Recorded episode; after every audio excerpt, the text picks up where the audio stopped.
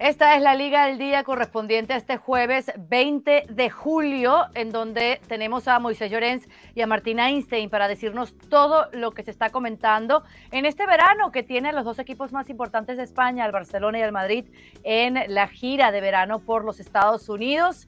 Sin embargo, hay muchos temitas que nos llaman la atención y con esto arrancamos con los temas del día, porque el nuevo 5 del Barcelona de eso vamos a hablar, de la presentación de un ex canterano, el mercado del Barça, cómo va la cosa, las salidas y alguna llegada más. Por supuesto, el Real Madrid entre ceja y ceja, una fascinación por Guller. Y, y es de la vida de Mbappé, gracias, la gerencia, los insiders con Moisés Llorens y la última palabra y además siempre, pero siempre un tema extra para eh, relajarnos.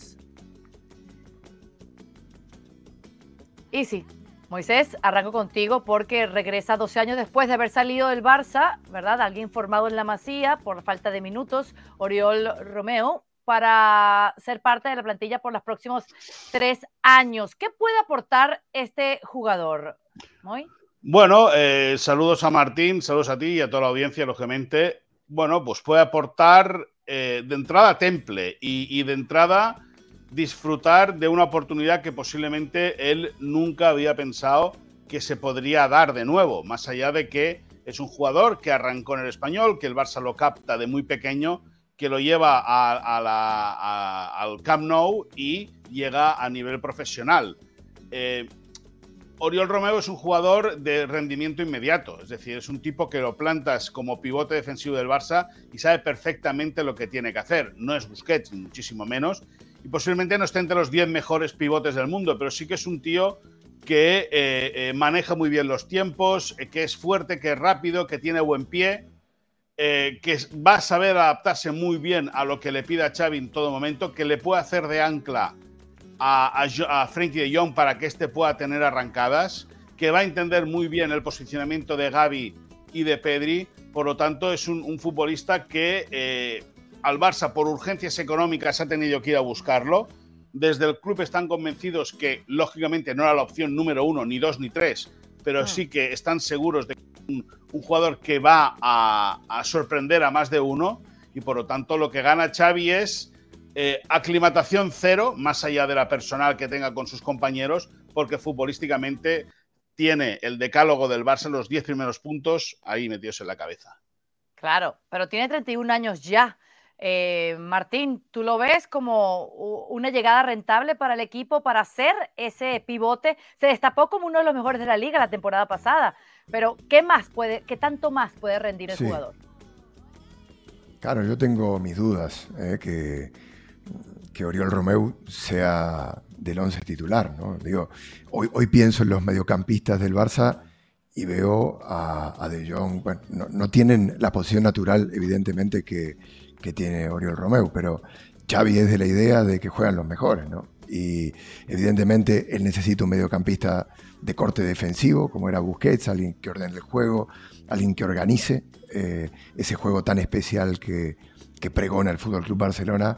Pero tenés a Gaby, tenés a Pedri, tenés a Frankie de Jong, eh, tenés a futbolistas que me parece que están por encima de, lo que, de las prestaciones que puede tener Oriol Romeu, que es un refuerzo importante para para hacer una rueda de auxilio, para, para estar en un momento dándole una, una, versión diferente, otras características al centro del campo, más corte, más quite, un poco más de, un futbolista de físico, además que entiende perfectamente cuál es el trabajo eh, en, el Barça, porque como lo decía Moy, se ha criado allí, eh, entiende perfectamente el ADN y la cabeza del entrenador pero no creo que sea un fichaje que vaya a cambiar al Fútbol Club Barcelona y que vaya a reemplazar a Sergio Busquets. Es un fichaje eh, con sus limitaciones, las del el futbolista propiamente dicho y las del mercado eh, que tiene el Barcelona. Digo, por hacer una comparativa, cuando el Barça estaba confirmando el fichaje de Oriol Romeu,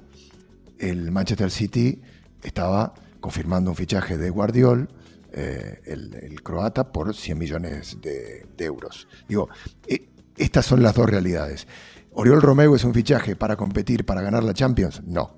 no es un fichaje para competir y ganar la Champions. Es un buen fichaje para un Barça que tiene un mercado más limitado por la realidad económica que tiene el club. Claro. Es cierto que en algún momento Romeo dijo que no podría jugar en el 11 de, de Xavi, eh, en el Barça. ¿Cuándo fue esto y por qué lo dijo Moy? No, la verdad es que yo, yo intuyo porque él es, una persona muy, muy honesta. Es decir, él sabe de sus limitaciones. Yo las declaraciones estas no, no las he leído, no, no, no han caído en mis manos, pero entiendo, lo que, entiendo que él, haciendo una lectura de cuando estaba que tuvo que salir, que tuvo que, eh, que, dejar la entidad, eh, era porque veía que no tenía eh, opciones de poder ser titular, de opciones de poder jugar, ¿no? Porque, porque aquel Barça estaba Busquets, estaba Seydou Keita, creo que estaba, yo no sé si estaba Turella ya, pero está un tal Xavi, un tal Iniesta, es decir, que el centro del campo del Barça estaba como muy copado, ¿no? Que estaba como muy eh, eh, era el, núcleo ¿no? del Barça, el núcleo duro del Barça de Pep Guardiola. Eh, las declaraciones son estas que podemos leer aquí en, pantalla. y él decide, evidentemente, partir porque considera que tiene, a lo mejor para aquel Barça no, pero para otros grandes clubes de Europa sí. De ahí que saltase al Chelsea, que tuviese una aventura en el, en el Valencia y en el Stuttgart, que finalmente recalase en el Southampton, donde con Ronald Koeman hizo un gran trabajo. Y finalmente, la pasada temporada, el Girona, eh, dada la oportunidad que tenía para salir de la Premier y volver a casa, porque recordemos que él es catalán, es de, de Udecona, del, último pueblo de Cataluña antes de llegar a, la provincia de Castellón, se le, se le, brindó la posibilidad de volver, recaló, hizo un curso excepcional con el Girona, se quedaron a las puertas de meterse en Europa y este verano pues se ha encontrado con la sorpresa de volver, volver a Barça. Perfecto. Bueno, vamos a aprovechar que estamos contigo, eh, Moy, para que nos digas cómo van las salidas en el Barcelona. Bueno, pues muy, muy complicado. Muy complicado porque eh, consideran, o más que consideran, o reconocen en las oficinas que han hecho las cosas muy mal, otra vez, porque han estado evaluando a los jugadores. Y ahora lo que no puedes pedir es pedir dinero por jugadores que tú has devaluado. Eh, eh, el Barça tiene la, opción real de deshacerse de Clement Lenglet. El Barça a día de hoy tiene 29 jugadores eh, del primer equipo y Xavi quiere trabajar con 23 y de los 23, tres, que tres sean porteros. Es decir, quiere 20 fichas de futbolistas de campo, más allá del portero. Y tiene que reducir y tiene que, evidentemente, tiene que vender y tiene que vender bien para, para primero reducir también el tema de la masa salarial y poderle ganar espacio al fair play financiero. Lenglet es opción real de que salga, pero claro, el Tottenham dice yo lo quiero, pero yo no quiero pagar lo que tú me pides, por lo tanto yo me voy a esperar porque en algún momento vas a ceder. Eso dicen desde Inglaterra en relación al Barça. Que sí es, tiene posibilidad también de ser un jugador transferible. ¿Por qué? Pues porque el año pasado llegó a coste cero eh, y todo lo que sea venderlo sería eh, beneficio para el Barça, porque ya no es venderlo, es calibrar bien la amortización del, futbolista. Por Ferran Torres, eh, Laporta decidió pagar casi 60 millones de euros hace eh, en, enero del año que viene, hará dos años, y evidentemente ese fichaje se tiene que amortizar. Si se vende por menos de 40 millones de euros, todo computará como pérdidas. Es decir, al final el Barça está como en una encrucijada importante. Cuando acabó el curso, no sabíamos de memoria que Kessie, Ansumane Fati, Ferran Torres, eh, Lenglet, Eric García eh, eran jugadores que estaban en la rampa de salida. Pero de aquí nadie se quiere ir. Entonces, eh, eh, el problema es importante. Y, tanto es así, Martín, que, a esta gira de verano del Barça por los Estados Unidos se subieron casi todos esos que pueden salir al avión. Sí, sí, es una situación.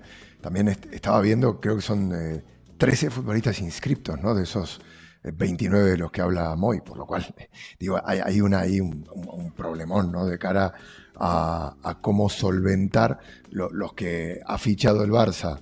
Eh, no han sido inscriptos todavía. Eh, hay muchos que ya estaban en el plantel que tampoco han podido tener, obtener la ficha y evidentemente va a haber que hacer mucha ingeniería financiera. Esta palabra que se utiliza mucho eh, cuando hablamos del Barça, lamentablemente en los últimos años, para intentar cuadrar las salidas inscribir a los que han llegado. todavía mm, los deseos de Xavi es que, llegue un futbolista, un, interior, ¿no? Y todavía no, esto no, lo ha conseguido. nada, estamos hablando del campeón de liga, estamos hablando de un equipo que si recordamos los discursos del campeonato, eh, está en la imperativa eh, decisión de subir un peldaño más, apuntar a Europa, apuntar a ser competitivo en Champions League. Es el, el eh, desafío que tiene el Barça de cara a la próxima temporada y evidentemente no puede perder tiempo. Eh, tienen que acelerar la máquina, tienen que intentar cerrar las cuentas, tienen que aprovechar las oportunidades de mercado, eh, como lo han hecho evidentemente con Gundogan eh, o, con Inigo Martínez, para poder llegar con un equipo muy competitivo a, que hoy en día me parece que todavía le falta un poquito. Y hablando de esos objetivos, subir el nivel en la liga, eh, competir en Europa, en la competición fetiche del Madrid, ahí está el equipo blanco. Hay cierta fascinación, Martín, voy a empezar contigo con esto, con respecto al turco Arda Güler, que eh, fue, fichó por las próximas seis temporadas, eh, por un total de 20 millones de euros, más 10 más por bonos, este Fenerbahce que da a su jugador. ¿Por qué? ¿Por qué tanta fascinación? ¿Es infundado esto? A ver, es un chico que tiene técnicamente que, te llena los ojos, ¿no? Es, buenísimo. El club además ha hecho un buen trabajo de, potenciar eso con, videos que se hicieron muy virales de los primeros entrenamientos. Eh, e, es un prospecto eh, de futuro muy interesante. Mm. También es verdad que no todos los futbolistas son Vinicius Junior, eh, que con 18 años lo pones a debutar, que lo aguantas un año, año y medio para que rompa el, cascarón del huevo y se convierta en un hombre más importante. Recordemos que Vinicius en año y medio de jugar y tener continuidad en el primer equipo del Real Madrid, eh, con futbolistas contrastados de compañeros de equipo, hablamos de Benzema, hablamos del centro del campo, eh, no conseguía hacer pie. Eh, el Madrid hoy seguramente tiene otras urgencias. Estamos hablando de un equipo que había ganado la Champions. Eh, y Vinicius resultó muy exitoso. También está el caso de Martin Odegaard, que no terminó de hacer pie. Eh, que llegó muy joven, que era un fenómeno, que era el mejor futbolista, que se le fichó por un montón de dinero, que bajó al Castilla, que regresó, que no contó para Sidán. Eh, que terminó yendo al Arsenal y no tuvo un mal, un mal presente. Digo, fue un futbolista que se convirtió en un futbolista interesante, pero estamos hablando de 5 o 6 años. Em, hay mucha efervescencia de cara a Guller. Eh, lo que ha demostrado y además ese ímpetu, ¿no? esa forma de encarar eh, los micrófonos en la rueda de prensa de presentación, diciendo que él vino a marcar una época, a jugar, que va a luchar. Digo, habla de un chico con un carácter eh, cristiano ronaldesco. O sea, un chico que quiere no tocar la puerta, sino romper las patadas. Eso es bueno. También en el club, de alguna manera, hay una mirada puesta en el desarrollo del chico. Y, esto el Madrid creo que eh, va a intentar eh, calmar a, un futbolista que, llegó con, estos, con, esta, con este ímpetu y con estas necesidades, decirle, eh, tranquilo, hay un proyecto, vamos de la mano, vamos quemando etapas paso a paso. Una de las cosas que quiere hacer el Madrid es reforzar el tono físico. tiene un cuerpo más de chico que de hombre. Está en una etapa en donde los cuerpos, evidentemente, tienen que trabajarse para eh, poder jugar de forma competitiva. Estaba leyendo un poco las estadísticas en el Fenerbahce, eh, no jugó en el partido de Europa League, no completó prácticamente ningún partido. Digo, estamos hablando de un chico que se tiene que hacer. Claro. Por lo cual, le vendría bien al Madrid, le vendría bien al chico y al entorno del chico suavizar, bajar un poquito, eh, entrar un poquito a, a tener un poco más de paciencia y a esta recta final de la constitución del futbolista, que con 18 años la tiene muy poquitos, muy poquitos, Messi y dos más, eh, entender que el camino es mejor hacerlo escuchando, ¿no? recibiendo consejos, esté en un buen club porque ha llevado este tipo de proyectos a ser exitosos. Hablamos de Rodrigo, hablamos de Vinicius, hablamos de Casemiro, hablamos de Valverde, por lo cual orejas paraditas, a escuchar, a absorber, a entender, estar tranquilo. Sí, eh, eh, está en el Real Madrid porque los blancos ganaron esto de eh, el acecho del jugador, pudo haber estado en otro equipo, en el Barcelona, por ejemplo. Y, es que siento en el ambiente cierta fascinación por la proyección de este jugador turco de apenas 18 años de edad. Moy, ¿tú cómo lo ves? Porque fue el primero inscrito, el primero inscrito para la próxima temporada por encima de Bellingham, de José Lu y de unos cuantos más. Hombre, es que vender a José Lu es Porque recordemos que José Lu acumula ya dos descensos consecutivos, claro, y el Madrid eh, despide a Benzema, o Benzema decide no seguir en el Madrid, y el 9 que fichas tiene dos descensos consecutivos, si eso tiene que ser la carta de presentación a la espera de lo que decía Benzema, ah, Benzema, Mbappé. Mbappé. Claro, el tema, el tema se complica. Está claro que el Madrid ha aprovechado el tirón de haber sabido eh, seducir económicamente al entorno de Guller para que firmase por el Madrid. Eso, eso es indiscutible y lógicamente ha sabido vender muy bien, ¿no? El hecho de que se lo arrebatase al Barça, porque eh, eh, mucha gente descubre a Guller en el Madrid una vez el Barça se lanza por él. Antes nadie sabía de la existencia ni de Guller ni posiblemente del Fenerbahce. Pero bueno, dicho eso, el Madrid juega sus cartas y el Madrid hace bien de, poner, de exponer a lo que él considera que es un gran talento. Eh, decía bien Martín el nombre de Martín Odegaard, ¿no? Del, del, futbolista noruego. El Madrid es el club de Europa que contrata jugadores muy jóvenes para el primer equipo. Luego le sale como le sale, porque también la figura de Lunin no ha acabado de asentarse en la portería del Madrid, complicado contigo Courtois. Odriozola no juega ni en los entrenamientos. Jovic tampoco le salió muy bien, pero ya te digo, el Madrid sabe jugar, ha sabido moldear muy bien eh, eh, eh, la contratación de manera mediática de Guller. Vamos a ver cómo responde. Los datos que dada Martín son muy correctos, que es un jugador que está acabándose de hacer, es decir, está en plena cocción, más allá de que tenga una zurda endiablada. También la tiene Brahim, que hizo una cosa muy interesante en su momento, que fue salir cedido. ¿Para qué? Pues para, para, para acabar de cocerse fuera. Brahim regresa a Madrid con la misma zurda con la que se fue, pero con, con la experiencia de haber ganado un Scudetto con el Milan y con la experiencia de haber jugado en las semifinales de Champions League, que eso está muy bien. Eh, el foco cae sobre Guller. Yo me da la sensación que en esa batalla, porque los dos juegan en la misma posición, entre Guller y Brahim, Brahim puede ser, eh, eh, puede salir a, a, día de hoy. Me da la impresión de que tiene más cuajo para salir como ganador de esa batalla. Pero lógicamente el Madrid, que le ha arrebatado el fichaje a, a equipos importantes de Europa, eh, lo que ha hecho es vender muy bien la figura del futbolista turco como gran reclamo en una pretemporada la cual el Madrid sigue esperando a ver qué hace Mbappé. Si renueva con el Paris Saint-Germain o se queda un año más acabar el contrato con el conjunto parisino o hace que el Madrid se gane, se gaste entre 200 y 400 millones de euros para ficharlo.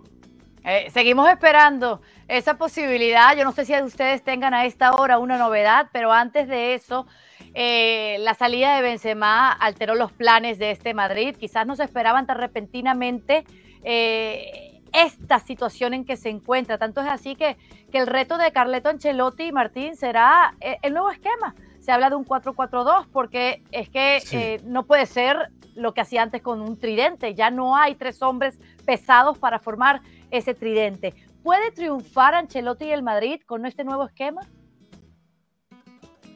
Eh, Carlos es un pragmático, es un hombre que eh, le tiras una, una hojita y te hace una ensalada. Digo, sabe mucho ¿no? de cómo eh, adaptar lo que tiene, que además tiene jugadores muy buenos, para sacarles el rendimiento.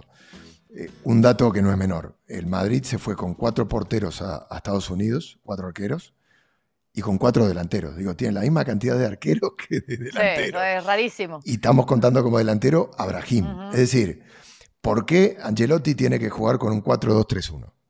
Porque no tiene delantero, porque tiene que poner a, Rodrigo Goes como, como 9 o como falso 9, eh, y porque tiene eh, overbooking de mediocampistas, grandes mediocampistas, pero tiene overbooking. Eh, por lo cual, eh, si me das limones voy a hacer limonada, ¿no? Dice la frase. Esto es un poco lo de, lo de Angelotti. El Madrid evidentemente está esperando, como decíamos hoy, que se produzca el, lo de, lo de Mbappé. Kylian Mbappé. Hoy, hoy se vio a Mbappé entrenar a la mañana eh, con cara de pocos amigos, relacionándose solo con, su hermano. Eh, eh, hay una foto que es maravillosa, pues se ve a Kylian riéndose con su hermano y todos los futbolistas que tiene alrededor con una cara seria, porque es muy incómodo lo que está ocurriendo. Hoy el presidente saludó a todos, un saludo muy frío, ni siquiera lo miró a los ojos a, a Kylian Mbappé. Ah, pero el Madrid se está jugando todo a una, ¿no? Eh, esta carta de esperar, ya lo hizo una temporada, eh, la temporada pasada, y, bueno, y se quedó sin Mbappé y sin Haaland. Eh, Mbappé es el hombre, es el destino que está marcado, dicen aquí, pero Mbappé no quiere perdonar absolutamente nada, está en todo su derecho, firmó un contrato y lo quiere con las primas, con los premios y con todo lo que le prometieron. Y la ley marca que, no hay nadie que pueda hacerle cambiar de opinión. Claro, y está la eh, fecha, la fecha del primero de agosto creo que es cuando cobraría esa prima de fidelidad. Sí, es fin de mes. Eh, eh, exactamente. Pero además, digo, es una, una, cláusula de fidelidad, pero el 1 de agosto él se puede Por eso. No, es que... No es que este no acaba. Entonces, Caro, a ver, si tú le firmas a un tipo todo lo que quiere y más, Ahora dicen que le quieren ofrecer un contrato de por vida. El futbolista está en todo su derecho porque tiene un papel firmado. Es decir, eh, muchachos, ustedes firmaron esto, ¿sí? Bueno, yo el 1 de agosto, cuando tenga el dinero en, la cuenta de mi banco, me lo voy a pensar. Hasta el 1 de agosto, tranquilos. Uh, Mbappé, evidentemente, no se quiere quedar. Él dice que sí, mi percepción es de que está jugando eh, al juego que a él le conviene y además tiene la sartén por el Sí, pero Martín, hay, tiene un contrato eh, eso, es, eso es cierto, pero hay, me da la impresión de que hay una un actor eh, que no quiere foco, pero que lo va a tener, que es Luis Enrique. Es decir, si Luis Enrique es capaz de seducir, de poder seducir la cabeza de Kylian Mbappé en primeras jornadas de entrenamiento. Vamos a ver qué pasa. Porque Luis Enrique. tampoco, tampoco es un encantador de jugadores, Luis Enrique, ¿no? Bueno, bueno, escúchame, eso lo dices tú porque tú lo quieres. claro, tú quieres a Mbappé en el Madrid, lógicamente. No, no, no. Es pero que no sé qué puede hacer Luis Enrique para, para, bueno, pues para, para, convencer a Mbappé de quedarse si ya se lo ha pues ofrecido el presidente del país, pues, el, pues presidente del equipo. Pues ofrecerle, ofrecerle eh, eh, explicaciones, yo qué sé, deportivas. Evidentemente, si Luis Enrique se mete es porque va a tener la opción de hablar del aspecto económico con el jugador, no para negociar él, ni mucho menos, pero sí para decirle que, como, como económicamente como ahí no va a estar en ningún lado. Esto me lo estoy inventando yo, no tengo ni idea. Eso es lo intuyo, intuyo por dónde pueden ir. pero perdona, Martín. Yo no creo, no creo que Luis Enrique tenga, tenga el ascendente porque esto ha picado muy alto. Digo, estamos hablando de dos buques, el buque Mbappé y el buque Qatar. Eh, Luis Enrique ahí me parece que no, no, puede. Nada. Está mirando y, ve, y viendo qué. Y yo te voy a decir una cosa. Eh, con el poder que le han dado a Mbappé, que yo creo que es perjudicial para el PSG, me parece que por el perfil de entrenador que es Luis Enrique, hasta le conviene no tener a Mbappé. Porque él quiere darle el, espíritu eh, y, el, tenor. Eh, quiere un equipo de autor, con Mbappé, eh, sentándose en la silla de Luis Enrique, del presidente, tomando jets privados, saliendo, haciendo lo que quiere, porque es Fútbol Club Mbappé, no es el PSG, porque se lo han dado así. Yo veo un Galáctico 2.0. como, como, los jugadores iban a grabar publicidades en la primera era de Florentino, bueno, eh, y faltaban los entrenamientos y no Esto es algo muy parecido en la era de eh, Twitch. E, es esto, digo. Eh, Mbappé no tiene quien le hable más fuerte. Yo no creo que Luis Enrique de verdad esté tan convencido. Le encanta como futbolista, evidentemente. Es un tipo hiper profesional. pero yo creo que le gustaría tener un equipo más Pues de autor al que pueda Yo te digo una ¿no? cosa, de atacar, de tener la opción de atacar con Mbappé, y con todo el cariño lo digo, a tener la opción de atacar con Jovic, ay, con Jovic, con, con. Bla- con sí. Ah, ¿qué quieres que te diga? Yo, yo soy Luis Enrique No, no, y, está y claro, aprieto a Mbappé para que se quede y renueve. Lógicamente, al menos si yo soy Luis Enrique mientras yo soy entrenador del Paris Saint Germain. Y te digo lo de seducir, porque Carolina, te recuerdo que en el año 2014-2015, eh, Luis Enrique llega al Barça y lo primero que dice es que yo soy el líder. Y ahí Messi hace, ¿cómo? El líder, el líder es papá. ¿ok? Y tienen una temporada muy mala.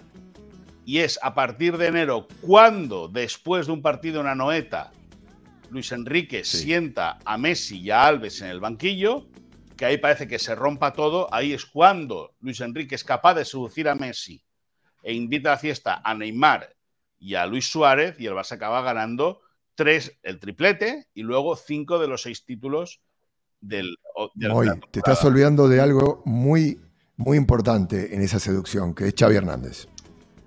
Xavi fue el operador para, desde el banquillo para convencer a Leo que le dé bola a Luis Enrique. Eso lo saben. Digo, Luis Enrique, de por sí, no le, Leo no le daba bola, no le escuchaba. ¿no? Y, y- y me, me consta que, a fin- que tampoco terminó siendo muy amigo de, de Luis Enrique a final de temporada. Yo me acuerdo la entrega del balón de oro de Leo, posterior a esa Champions League, que en el salón del Balón de Oro, le- no me acuerdo si el Balón de Oro o el FIFA, Luis Enrique le graba un mensaje, me acuerdo de la cara de Leo en el escenario, como diciendo, ¿y este que pinta Pues yo acá?". tengo, entendi- yo tengo O sea- entendido lo contrario, que después de solventar aquel problema, eh, Luis Enrique, eh, Messi le tiene un respeto a Luis Enrique eh, por encima de lo normal.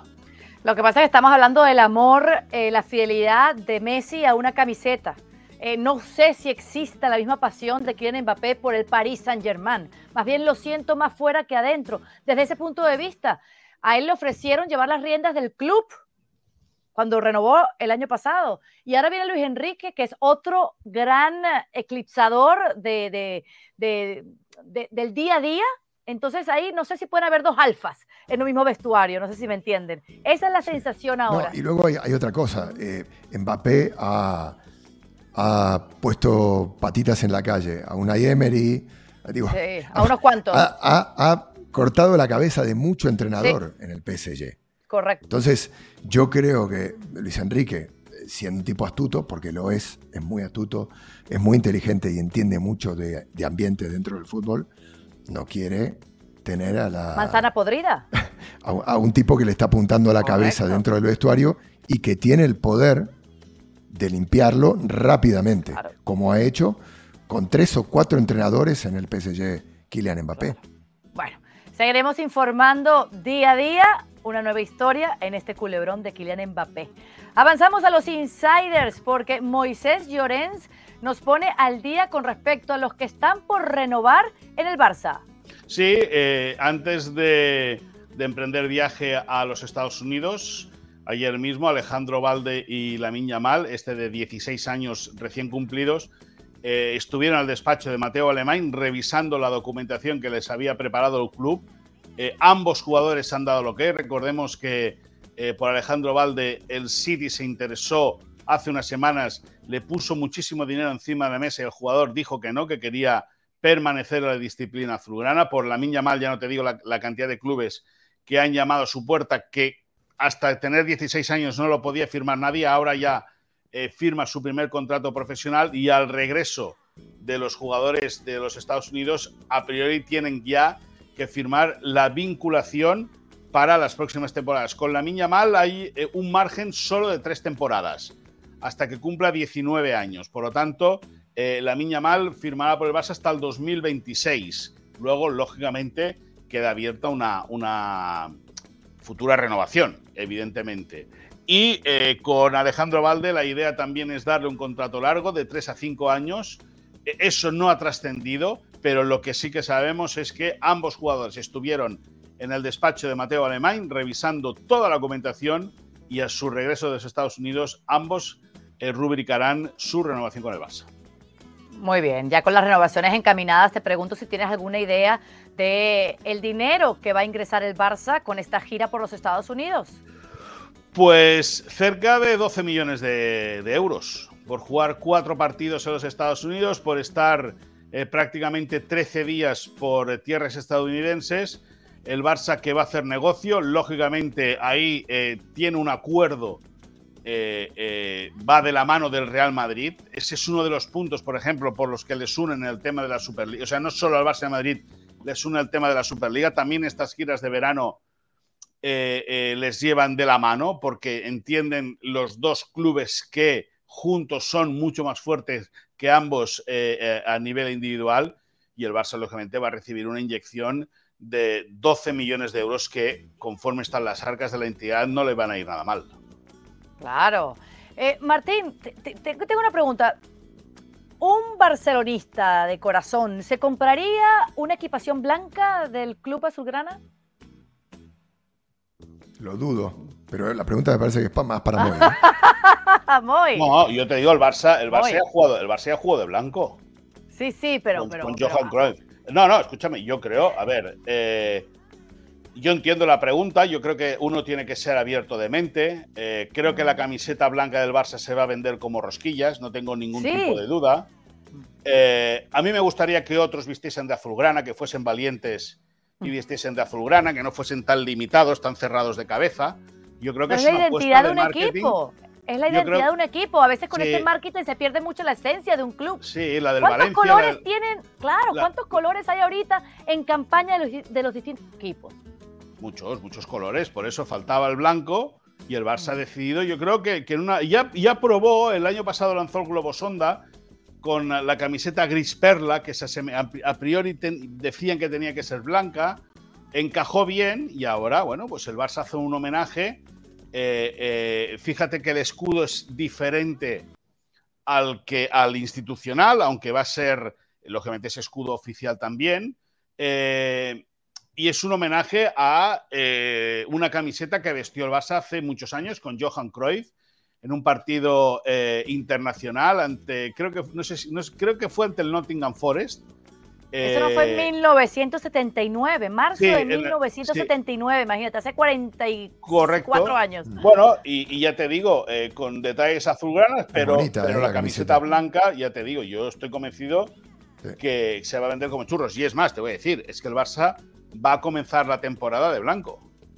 Exacto, te iba a preguntar, ¿cuándo van a usar esta camiseta, pues esta equipación blanco? En el primer partido. Si no lo hacen antes en la gira, porque la, camiseta. En Madrid. O sea, lo van a hacer en Madrid. No, no, claro. En el clásico en Dallas. No, la Comunidad de Madrid. En, el estreno de Liga, en el primer partido oficial, el Barça va a tener que vestir de blanco. Porque es la, segunda equipación y el Getafe viste de azul. Por lo tanto, el Barça siempre que juega el Getafe cambia la, indumentaria. A priori va a jugar de blanco. Veremos de qué color los pantalones. Si blancos o rojos, porque azules tampoco los va a poder llevar por el tema del Getafe. Pero, ya te digo, el día 26 a priori se pone a la venta esta camiseta eh, a nivel mundial. Em, y en la gira, lógicamente, en algún partido la van a vestir, pero en competición oficial el 13 eh, de agosto a las 9 y media de la noche hora local por ESPN Deportes, el Barça vestiría de blanco ante el Getafe. Tengo entendido que en febrero de 2019 se conoció que Bartomeu rechazó una propuesta de la marca deportiva para que el Barça vistiera esta equipación de blanco y desde esa vez está prácticamente vetado el color en el club azulgrana. Es que tiene todo el sentido del mundo.